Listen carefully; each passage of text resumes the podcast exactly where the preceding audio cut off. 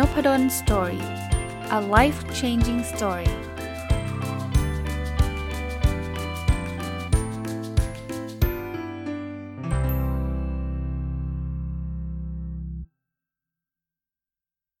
สวัสดีครับ ยินดีต้อนรับเข้าสู่นพดลสตอรี่พอดแคสต์นะครับ วันนี้เอาหนังสือเล่มหนึ่งที่ชื่อว่า The Frame นะครับ ชนะตั้งแต่ความคิดนะ เป็นหนังสือที่ผมได้จากทางสำนักพิมพ์อัมรินา How to มาสักระยะหนึ่งแล้วละ่ะ แล้วก็มีโอกาสได้อ่านจนจบนะครับ หนังสือเล่มนี้เนี่ย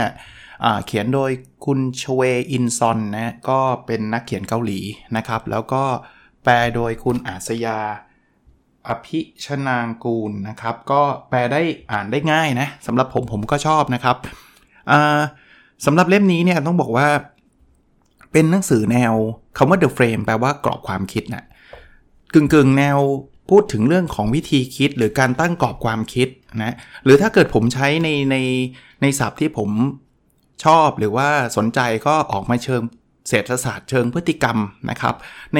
ในมุมของเรื่องของกรอบต่างๆนะ จริงๆ ในหนังสือเนี่ยมีหลายบทเลยนะครับ แล้วก็มีกรณีศึกษามีการอ้างอิงถึงเคสตัดดี้ตัวอย่างเยอะแยะมากมายนะครับ ผมแนะนำให้ท่านลงไปอ่านเอง แต่ว่ามันมีท้ายหนังสือ ซึ่งวันนี้ผมจะเอามาฝากนะครับ เป็นการสรุปกรอบความคิด 11 ประเภทนะเขาใช้คำว่ากรอบความคิด 11 ประเภทของผู้มีปัญญานะครับ ผมเริ่มต้นเลยนะฮะแล้วเดี๋ยวผมก็จะสอดแทรกในสิ่งที่ตัวผมเอง จะเรียกว่าสนใจนะครับ กรอบความคิดที่1นนะเขาเขียนบอกว่าจงมีกรอบความคิดที่ให้ความสำคัญกับความหมายนะแปลว่าอะไรครับคำว่าความหมายหรือ meaning เนี่ยมันคือลักษณะของคล้ายๆ เป้าหมายในระยะยาวของเราอะเพราะฉะนั้นเนี่ยในหนังสือเขียนไว้บอกว่าบางทีเนี่ยตัวตัวเราเนี่ยถ้าเรามองมองสั้นๆเนาะอย่างเช่นอะผมผมยกตัวอย่างออกกำลังกาย เราก็เบื่อเราก็ไม่อยากออก ตอนเช้าเราก็อยากนอนนอนอยู่กับบ้าน หรือนอนอยู่กับเตียงใช่ไหมการออกกำลังกายไม่ใช่เรื่องที่สนุกนะแต่หนังสือแนะนำบอกว่าคุณต้องเปลี่ยนกรอบความคิดใหม่นะใช้ชีวิตให้มีความหมายอย่างเช่นเขาเขาใช้คาว่าต้องยกระดับกรอบความคิดหรือใช้กรอบความคิดระดับสูงนะครับ เช่น เราทำแบบนี้เราอาจจะทำเพื่อครอบครัวเรา เราจะทำเพื่อลูกนะครับ หรือมองระยะยาวว่าอีก 10 ปีอะเรามองชีวิตเราเป็นยังไง นะครับไอ้อย่างเงี้ยคือกรอบความคิดที่มันมีความหมายนะอะมาดูกรอบความคิดที่ 2 ครับเขาบอกว่าจงยึดถือกรอบความคิดแบบเข้าหา แบบเข้าหาความหมายคืออะไรครับ คือก็บอกคนทั่วไปเนี่ยนะเรามักจะเสียใจในสิ่งที่เราไม่ได้ทำมากกว่าเสียใจในสิ่งที่เราทำไปแล้วนะครับ เพราะฉะนั้นเนี่ยเวลาเรานึกถึงอดีตเนี่ยเราอาจจะบอกว่าโอ้รู้งั้นรู้งี้ ฉันทำอันนั้นอันนี้ดีกว่านะ ถ้าเช่นนั้นในปัจจุบันนี้เราควรจะมีกรอบความคิดในการตัดสินใจทำมากกว่าที่จะไม่ได้ทำผมพูดแบบนี้เนี่ยไม่ได้แปลว่าให้ท่านทำแบบมูทะลุไปหมดเลยนะ อยากทำธุรกิจก็ทำโดยที่ไม่ได้สนใจอะไรเลย แต่ผมก็เลยจะบอกว่าหลาย ๆ ครั้งเนี่ยเรา too conservative หรือเราอาจจะอนุรักษ์นิยมเยอะเกินไป เดี๋ยวถ้าอย่างนั้นเดี๋ยวก็ไม่ได้อย่างนี้ก็ไม่ได้นะ ในในเรื่องนี้ก็บอกว่าถ้ามันเป็นเรื่องที่เราอยากทำผมวงเล็บเพิ่มให้ แล้วมันไม่ได้ทำร้ายตัวเรามากมายนะ ผมถึงถึงพูดในพอดแคสต์ผม ถ้ามันไม่ได้มีอะไรเสียหายทำไปเถอะครับ อย่างมากก็แค่เลิก แล้วเราก็จะจะได้ไม่ติดใจว่า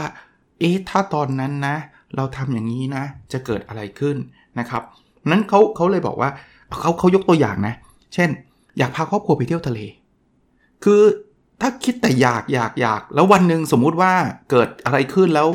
เราไม่สามารถพาครอบครัวไปเที่ยวทะเลได้อีกแล้ว นึกภาพออกไหมเราก็จะมานั่งเสียดายใช่ไหมตอนนั้นเนี่ย พาไปเถอะ เพราะมันเอาเสียเงินไหมเสียเงินแต่มันก็ไม่ได้เยอะแยะอะไรมากมาย เพราะนั้นอย่าเลื่อนนะครับ อย่าผัดวันประกันพรุ่งนะ อ่านี่คือกรอบความคิดแบบเข้าหานะ อันที่ 3 จงมีกรอบความคิดที่นี่ตอนนี้ คือส่วนใหญ่แล้วว่าเราชอบมีอยู่ 2ออย่างนะ ลองลองลองคิดถึงจิตใจเราก็ได้ครับ ไม่คิดถึงอดีตก็คิดถึงอนาคต คิดถึงอดีตก็คือสิ่งที่มันผ่านมาแล้ว ซึ่งเราก็แก้ไขอะไรไม่ได้แหละ โอ้ยตอนนั้นนะ โอ้อย่างงู้นอย่างนี้ ถ้าฉันดีกับเขาเขาคงไม่เลิกกับฉันไอ้นี่คือการคิดถึงในอดีต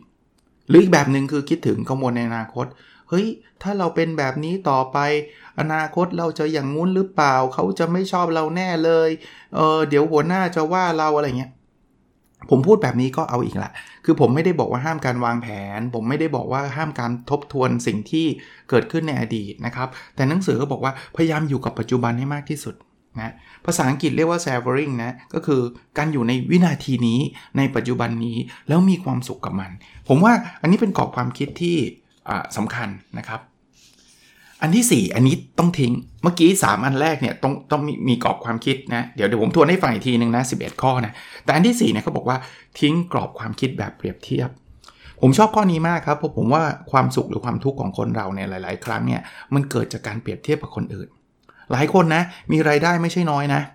แต่พอไปเทียบกับเพื่อนๆที่จบด้วยกัน ไปเทียบกับเพื่อนบ้าน ไปเทียบกับพี่น้องลุงป้าน้าอา หรืออะไรก็ตามที่เรารู้จักเนี่ยอาจจะรู้สึกแย่รู้สึกด้อยว่าโอ้ทำไมชีวิตฉันแย่งี้วะทำไมคนอื่นเขามีชีวิตดีดีแล้วผมก็มักจะพูดอยู่เสมอนะว่าโซเชียลมีเดียหรือเฟซบุ๊กทวิตเตอร์หรืออะไรก็ตามเนี่ยที่เราใช้กันอยู่ปัจจุบันเนี่ยมันทำให้เราเห็นการเปรียบเทียบได้ง่าย คนที่เอารูปมาลงเนี่ยจริง ๆ แล้วเขาอาจจะไม่ได้มีชีวิตที่ดีกว่าเราในทุกด้านนะ แล้วจริง ๆ โดยโดยเฉลี่ยอาจจะแย่กว่าเราด้วย แต่แน่นอนครับ เวลาเราเอารูปลงโพสต์รูปลง Facebook เราเคยเลือกรูปที่เราดูดีไอ้ดูไม่ดีไหมเราเคยเลือกรูปที่เราเศร้าไหมส่วนใหญ่ไม่ใช่ไหมส่วนใหญ่เราเราเลือกรูปไหนตอนไหนตอนเราไปเที่ยวทะเล ตอนเราไปเที่ยวยุโรป ตอนเราจิบวายอยู่ที่บ้านหรืออะไรเงี้ย คือเราเราเราเลือกรูปที่มันแบบดูแบบโหหรูหรา คราวนี้ไซเอฟเฟกมันคือว่าคนอื่นก็รู้สึกว่าโอ้ทุกคนก็มีชีวิตหรูหราหมดทำไมฉันถึงมีชีวิตแย่แบบนี้ เพราะฉะนั้นเนี่ยพยายามลดนะผมผมคงห้ามไม่ได้อะครับว่าต้องทิ้งไปเลย แต่ว่าพยายามลดนะ มาถึงข้อที่ 5 ครับ ก็บอกว่าจงพูดภาษาเชิงบวกแหมบางคนบอกแหมทุ่งหญ้าลาเวนเดอร์เนาะพูดภาษาเชิงบวก แล้วมันจะดียังไง คือสำหรับผมนะ ถามถามว่ามันมันมีงานวิจัยไหมเขาก็บอกว่ามี การที่เราพูดเชิงบวกบ่อยๆ เนี่ย มันทำให้เรามีความสุขมากขึ้นคนบอกไม่เชื่อหรอก ผมมองแบบนี้ พูดเชิงบวกไม่ได้มีอะไรเสียนี่ครับ สมมุติว่าท่านฟังพอดแคสต์นี้แล้วท่านรู้สึกว่าไม่เห็นน่าเชื่อถือเลย ผมก็รู้สึกว่ากับการถ้าต้องเลือกระหว่างการพูดว่าเออมันโอเคมันดีกับการพูดว่าทำไมมันเฮงซวยอย่างนี้ ผมคิดว่าทั้ง 2 แบบนะ ถ้าสมมุติว่ามันไม่มีเอฟเฟกใดๆอะผมก็ยังเลือกแบบแรกอยู่ดีอะ พอพูดเสร็จคนแรกที่ได้ยินคือใครรู้ไหมคือตัวเราครับ แล้วผมเชื่ออย่างหนึ่งครับว่าสภาพแวดล้อมเนี่ยนะ ถ้าเราได้ยินแต่สิ่งดีๆ เราก็มักจะมีอารมณ์ที่ดี แล้วส่วนใหญ่แล้วอารมณ์ที่ดีมันก็แปลว่า เรามักจะมีความสุข แน่นอนผมไม่ได้บอกว่าเราหลอกตัวเองเนาะก็เหตุการณ์มันไม่ดี แล้วจะมานั่งหลอกตัวเองว่าดีได้ยังไง ผมก็เข้าใจในมุมนั้นนะครับ ไม่ได้บอกว่าทั้ง 24 ชั่วโมง จะต้องมาพูดว่าบวกบวกบวกบวกดีดีดีดีทั้งหมดไม่ใช่ แต่ถ้าเลือกได้ หรือพยายาม เราอาจจะลองมองในมุมบวก เราอาจจะลองใช้คำพูด เชิงบวกให้มากที่สุดเท่าที่ท่านจะทำได้ ผมว่านอกจากตัวเราจะมีสุขภาพจิตที่ดีแล้วอะคนรอบข้างเราด้วยนะ ถ้าใครมีลูกภรรยาสามีเนี่ย คุณอยากให้ลูก ภรรยาสามีพูดแต่สิ่งลบๆไหมล่ะ ผมก็คิดว่าเราก็ไม่ค่อยอยากฟังใช่ไหมมันก็ไม่สบายใจใช่ไหมพยายามให้มากที่สุดนะเราไม่ได้พูดถึง 100%นะครับอะมาถึงข้อที่6ฮะจงหาคนที่อยากเป็นเหมือนเขา พูดง่ายๆคือหาไอดอลอ่าถามว่าทำไมต้องหาไอดอลเพราะว่ามันเป็นแรงบันดาลใจครับ แน่นอนครับเราอาจจะยังไม่ได้เก่งเท่าเขา เราอาจจะยังไม่ได้เพอร์เฟกในเรื่องที่เขา โดดเด่น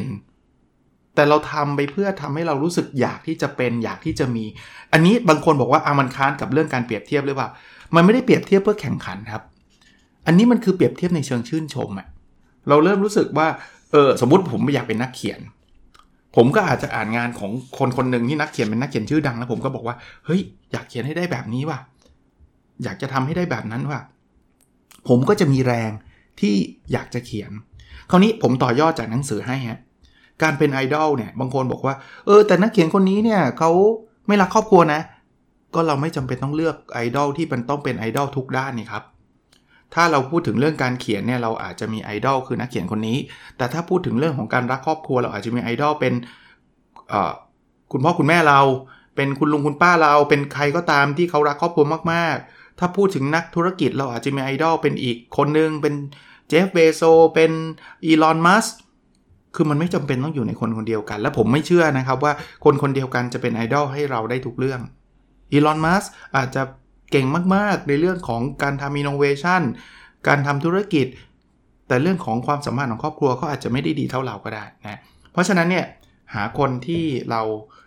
อยากจะเป็นนะครับ วิธีการหาไม่ใช่หาแค่ชื่อนะ ในหนังสือแนะนำบอกว่าให้เราอ่านชีวประวัติเลย แล้วลองพยายามทำตามในมุมนั้นนะ อย่างเช่นอีลอนมัสเขาทำธุรกิจยังไง แล้วลองลองลองลองดูแนวคิดการทำธุรกิจของเขานะข้อ 7 ครับ จงเปลี่ยนสิ่งของที่อยู่รอบตัวนะคืออย่างที่ผมบอกครับไอ้สิ่งของที่อยู่รอบตัวเนี่ยมันเป็น environment นะมันเป็นสิ่งแวดล้อม เพราะฉะนั้นเนี่ยถ้าเราอยากที่จะมีพฤติกรรมที่ดี เราอยากที่จะมีความสุขหรืออะไรก็ตามเนี่ยเราลองเปลี่ยน มุมมองเปลี่ยนสิ่งของเอางี้ ผมยกตัวอย่างที่เป็นรูปธรรมอยากอ่านหนังสือไหมครับ ถ้าอยากอ่านหนังสือในอย่างแรกที่ผมอยากให้ทำนะ เอาหนังสือมาวางให้เห็นชัดๆ จริง ๆ หนังสือที่ชื่อว่า The Power ไม่ใช่ ที่ชื่อว่า Atomic Habit ก็พูดนะจริงๆเรื่องเรื่อง habit เนี่ยน่าจะพูดเกือบกับทุกเล่มแหละ แต่ว่า Atomic Habit อะผมจำได้ว่า เฮ้ย คุณอยากเล่นกีตาร์คุณต้องเอากีตาร์มาวาง ไม่ใช่เอากีตาร์ไปเก็บในตู้ เก็บในตู้คุณจะไม่เห็น คุณจะไม่เห็น พอคุณไม่เห็นแล้วคุณมักจะไม่ทำ เพราะฉะนั้นเนี่ยคุณเอามาวางเดี๋ยวคุณจะหยิบกีตาร์มาเล่นเอง หนังสือเช่นเดียวกัน อันนี้คือลักษณะของการเปลี่ยนสิ่งแวดล้อมที่อยู่รอบตัว แม้กระทั่งเมื่อกี้ครับเขาบอกว่าเรามีไอดอลใช่ไหมเราอาจจะติดรูปไอดอลไว้ในผนังห้องนอนเรา หรือในเดสก์ท็อปของคอมพอเห็นแล้วมันเกิดแรงบันดาลใจ หลาย ๆ คนก็เอารูปของครอบครัวนี่แหละเป็นแรงบันดาลใจนะไอ้อย่างนี้คือการเปลี่ยนสิ่งแวดล้อมที่อยู่รอบตัวนะครับ ข้อที่8ฮะ เขาบอกว่าจงมีกรอบความคิดประสบการณ์มากกว่ากรอบการคิด กรอบความคิดเพื่อการเป็นเจ้าของ ข้อนี้เนี่ยผมมักจะพูดอยู่เสมอเลยนะครับ ว่ามันมีงานวิจัยเยอะแยะครับว่าจริงๆแล้วเนี่ยการเอาเงินซื้อความสุขอะมันเป็นไปได้ ถ้าเราเอาเงินซื้อประสบการณ์ แทนที่เราจะเอาเงินไปซื้อสิ่งที่มันจับต้องได้ คือไม่ใช่ว่าสิ่งที่จับต้องได้ไม่มีความสุขนะซื้อ iPhone ใหม่มีความสุขไหมมี แต่เขาบอกว่ามันมีแป๊บเดียวอะ แล้วเสร็จแล้วเราก็จะรู้สึกเฉยๆกับมัน แต่สังเกตไหมครับ10 ปีที่แล้วเราจำอะไรได้บ้าง 10 ปีที่แล้วเราจำได้ไหมว่าเราเราซื้ออะไร แทบจะจำไม่ได้เลย แต่ 10 ปีที่แล้วผมยังจำได้ว่า ผมเคยพาคุณพ่อคุณแม่ไปเที่ยวนิวซีแลนด์นี่พูดไม่รู้กี่รอบเลยสสังเกตให้เห็นว่ามันมันมันเป็นความประทับใจมันเป็นประสบการณ์ส่วนตัวที่ที่มันยังยังอินอยู่ ถ้าผมไม่ไม่ไม่พาคุณพ่อคุณแม่ไปเที่ยวณตอนนั้น ตอนนี้จะพาคุณพ่อคุณแม่ไปเที่ยวก็ก็ลำบากแหละก็ยากแหละ ถ้าผมไปซื้อรถเอาเงินที่ไปเที่ยวไปซื้อรถตอนนั้นบานนี้รถมันก็อาจจะขายไปแล้ว หรือลืมไปแล้ว เพราะฉะนั้นเนี่ยกรอบความคิดอันนี้ผมผมแนะนำนะซื้อประสบการณ์ดีกว่าการซื้อการยึดโยงเป็นเจ้าของของอสิ่งของที่มันจับต้องได้ ผมไม่ได้บอกห้ามซื้อของเลยนะครับ แต่ว่ามีงานวิจัยเยอะแยะเลยครับ ที่เขาพูดว่าซื้อของมันมีความสุขสั้นกว่า อีกอันนึงนะที่เขาแนะนำเพิ่มเติมคือ ถ้าเราอยากมีความสุขอีกขั้นเนี่ย แทนที่จะบริโภคเพื่อตัวเองเนี่ยให้บริโภคเพื่อคนอื่น คือบริจาคช่วยเหลือคนอื่น ยิ่งมีความสุขทวีคูณอ่าอันนี้ก็อยู่ในกรอบความคิดนี้นะครับกรอบความคิดนี้ กรอบความคิดที่ 9 ครับ จงมีกรอบความคิดกับใครเขาเขาทำเน้นคำว่ากับใครเขาบอกว่าจริง ๆแล้วเนี่ยนะความสุขของคนเนี่ยส่วนใหญ่มันขึ้นอยู่กับความสัมพันธ์ครับ จริง ๆ อยู่ที่ไหนเนี่ยมันไม่ได้สำคัญเท่ากับอยู่กับใคร ผมเชื่อว่าทุกคนหรือส่วนใหญ่จะรีเลทกับคำนี้ ที่ธรรมดาธรรมดาเนี่ยถ้าเปลี่ยนคนเนี่ยคนละเรื่องเลยนะ จริงๆนะอออยู่ที่บ้านกับคนที่เรารักก็อาจจะเพียงพอแล้ว ดีกว่าเราไปอยู่งานปาร์ตี้ที่มีคนที่เราไม่รู้จักเต็มไปหมด เดินห้างไม่เห็นเป็นเรื่องพิเศษเลย แต่มันจะพิเศษทันทีถ้าเราได้ไปเดินกับผู้หญิงที่เราตามจีบ เราเรานึกนึกภาพบอกไหมฮะ เพราะนั้นเนี่ยกรอบความคิดแบบนี้คือกรอบความคิดที่สำคัญมากนะครับ ผมเชื่อว่าทุกคนเนี่ยมีคนที่ตัวเองรัก แล้วคนที่รักตัวเองนะครับ เพราะฉะนั้นเนี่ยเเรารักเขาหรือเขารักเราเนี่ยก็จะเป็นคนที่มีความสำคัญกับชีวิตเราในระดับหนึ่งนะกรอบความคิดนี้เราลองบางทีเรามองข้ามเข้าไปด้วยนะ ถ้าภาษาอังกฤษเขาเรียกว่า take it for granted อะคือ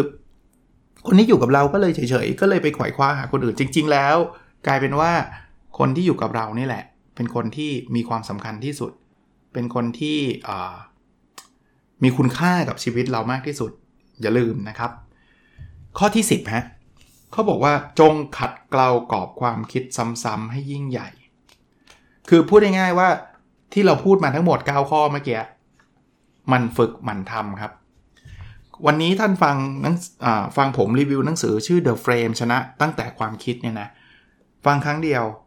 เราไม่ได้ทำอะไรเลย มันก็อาจจะผ่านไปฮะ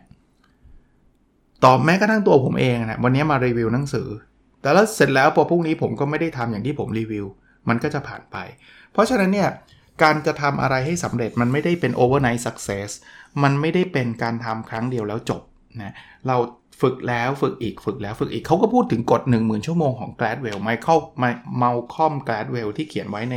หนังสือที่ชื่อว่า Outlier เนี่ยเขาก็บอกว่า เฮ้ย เรื่องนี้เป็นเรื่องที่สำคัญนะ ถ้าเกิดคุณ practice แล้วเป็นการ practice แบบมีการวางแผนภาษาอังกฤษเรียกว่า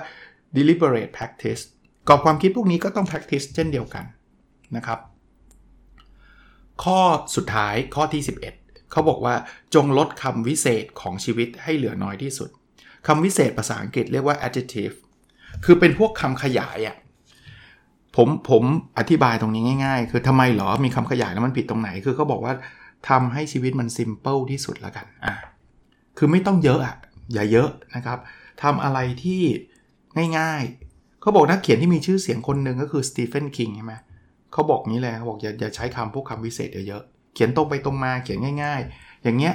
คือคือสิ่งที่ดี เพราะนั้นถ้าเกิดใครจะโหจะทำอะไรสักอย่างหนึ่งมันต้องมีอะไรเต็มไปหมดเลย ผมคิดว่า ลดลงแล้วกันนะ อาจจะตัดเราได้ลำบากก็ลดลงนะบางทีเราไปแคร์สายตาของคนอื่น เราไปสนใจความคิดเห็นของคนอื่นมากจนเกินไปพวกสตีฟจ็อบเนี่ยเขายืนหน้ากระจกเราถามตัวเองว่าถ้าวันนี้เป็นวันสุดท้ายของชีวิตอะไรคือสิ่งที่อยากทำมากที่สุด อย่างเงี้ยคือคือการตัดเรื่องฟุ่มเฟือยเรื่องที่ไม่เกี่ยวข้องไปให้หมดนะ ก็ทวนให้ฟังอีกรอบหนึ่งนะครับสำหรับหนังสือเล่มนี้นะเขามีกรอบความคิดที่แนะนำ11 เรื่องนะอันแรกก็คือ จงมีกรอบความคิดที่ให้ความสำคัญกับความหมาย เราทำนี้เป็นเพื่อเพื่อเรา 10 ปีข้างหน้าเราจะเป็นยังไง เพื่อครอบครัวเราหรืออะไรเงี้ยนะครับ อันที่ 2 คือจงยึดกรอบความคิดแบบเข้าหา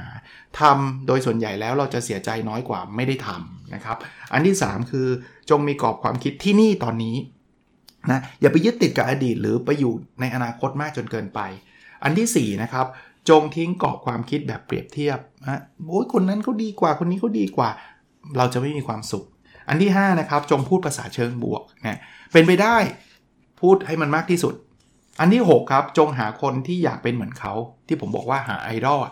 แล้วมันจะเป็นแรงบันดาลใจให้เราก้าวไปข้างหน้านะอันที่ 7 ครับ จงเปลี่ยนสิ่งของที่อยู่รอบตัว คือถ้าเกิดมันมันเป็นสิ่งของที่สร้างแรงบันดาลใจกระตุ้นทำให้เราทำนู่นทำนี่ใส่เข้ามาฮะนะอะไรที่มันดูแล้วกุ้มใจเอาออกไปฮะ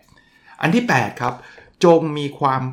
จงมีกรอบความคิดประสบการณ์มากกว่ากรอบความคิดเพื่อการเป็นเจ้าของนะเอาเงินซื้อประสบการณ์เนี่ยดีกว่า หรือไม่จำเป็นต้องใช้เงินก็ได้นะบางทีประสบการณ์แค่ไปเดินเล่นกับลูกตอนเย็นเนี่ยไม่ได้ใช้เงินสักบาทอย่างเงี้ยเอ้ยอย่างเงี้ยจะดีกว่านะครับอันที่ 9 ครับ จงมีกรอบความคิดกับใครนะ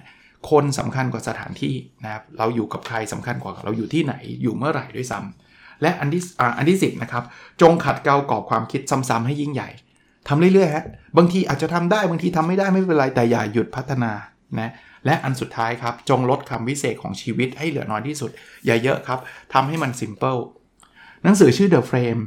แปลเป็นไทยนะครับ จากสำนักพิมพ์อมรินทร์ How to ขอขอบคุณมาด้วยนะที่นี้ที่ส่งหนังสือเล่มนี้มาให้นะครับ ชนะตั้งแต่ความคิดเขียนโดยคุณชเวอินซอนนะครับและแปลโดยคุณอัศยาอภิชนางกูลนะครับ ก็แนะนำนะลองลองไปหาอ่านดูกันละกันนะครับ โอเคครับสำหรับวันนี้แล้วเราพบกันใน episode ถัดไปนะครับ สวัสดีครับ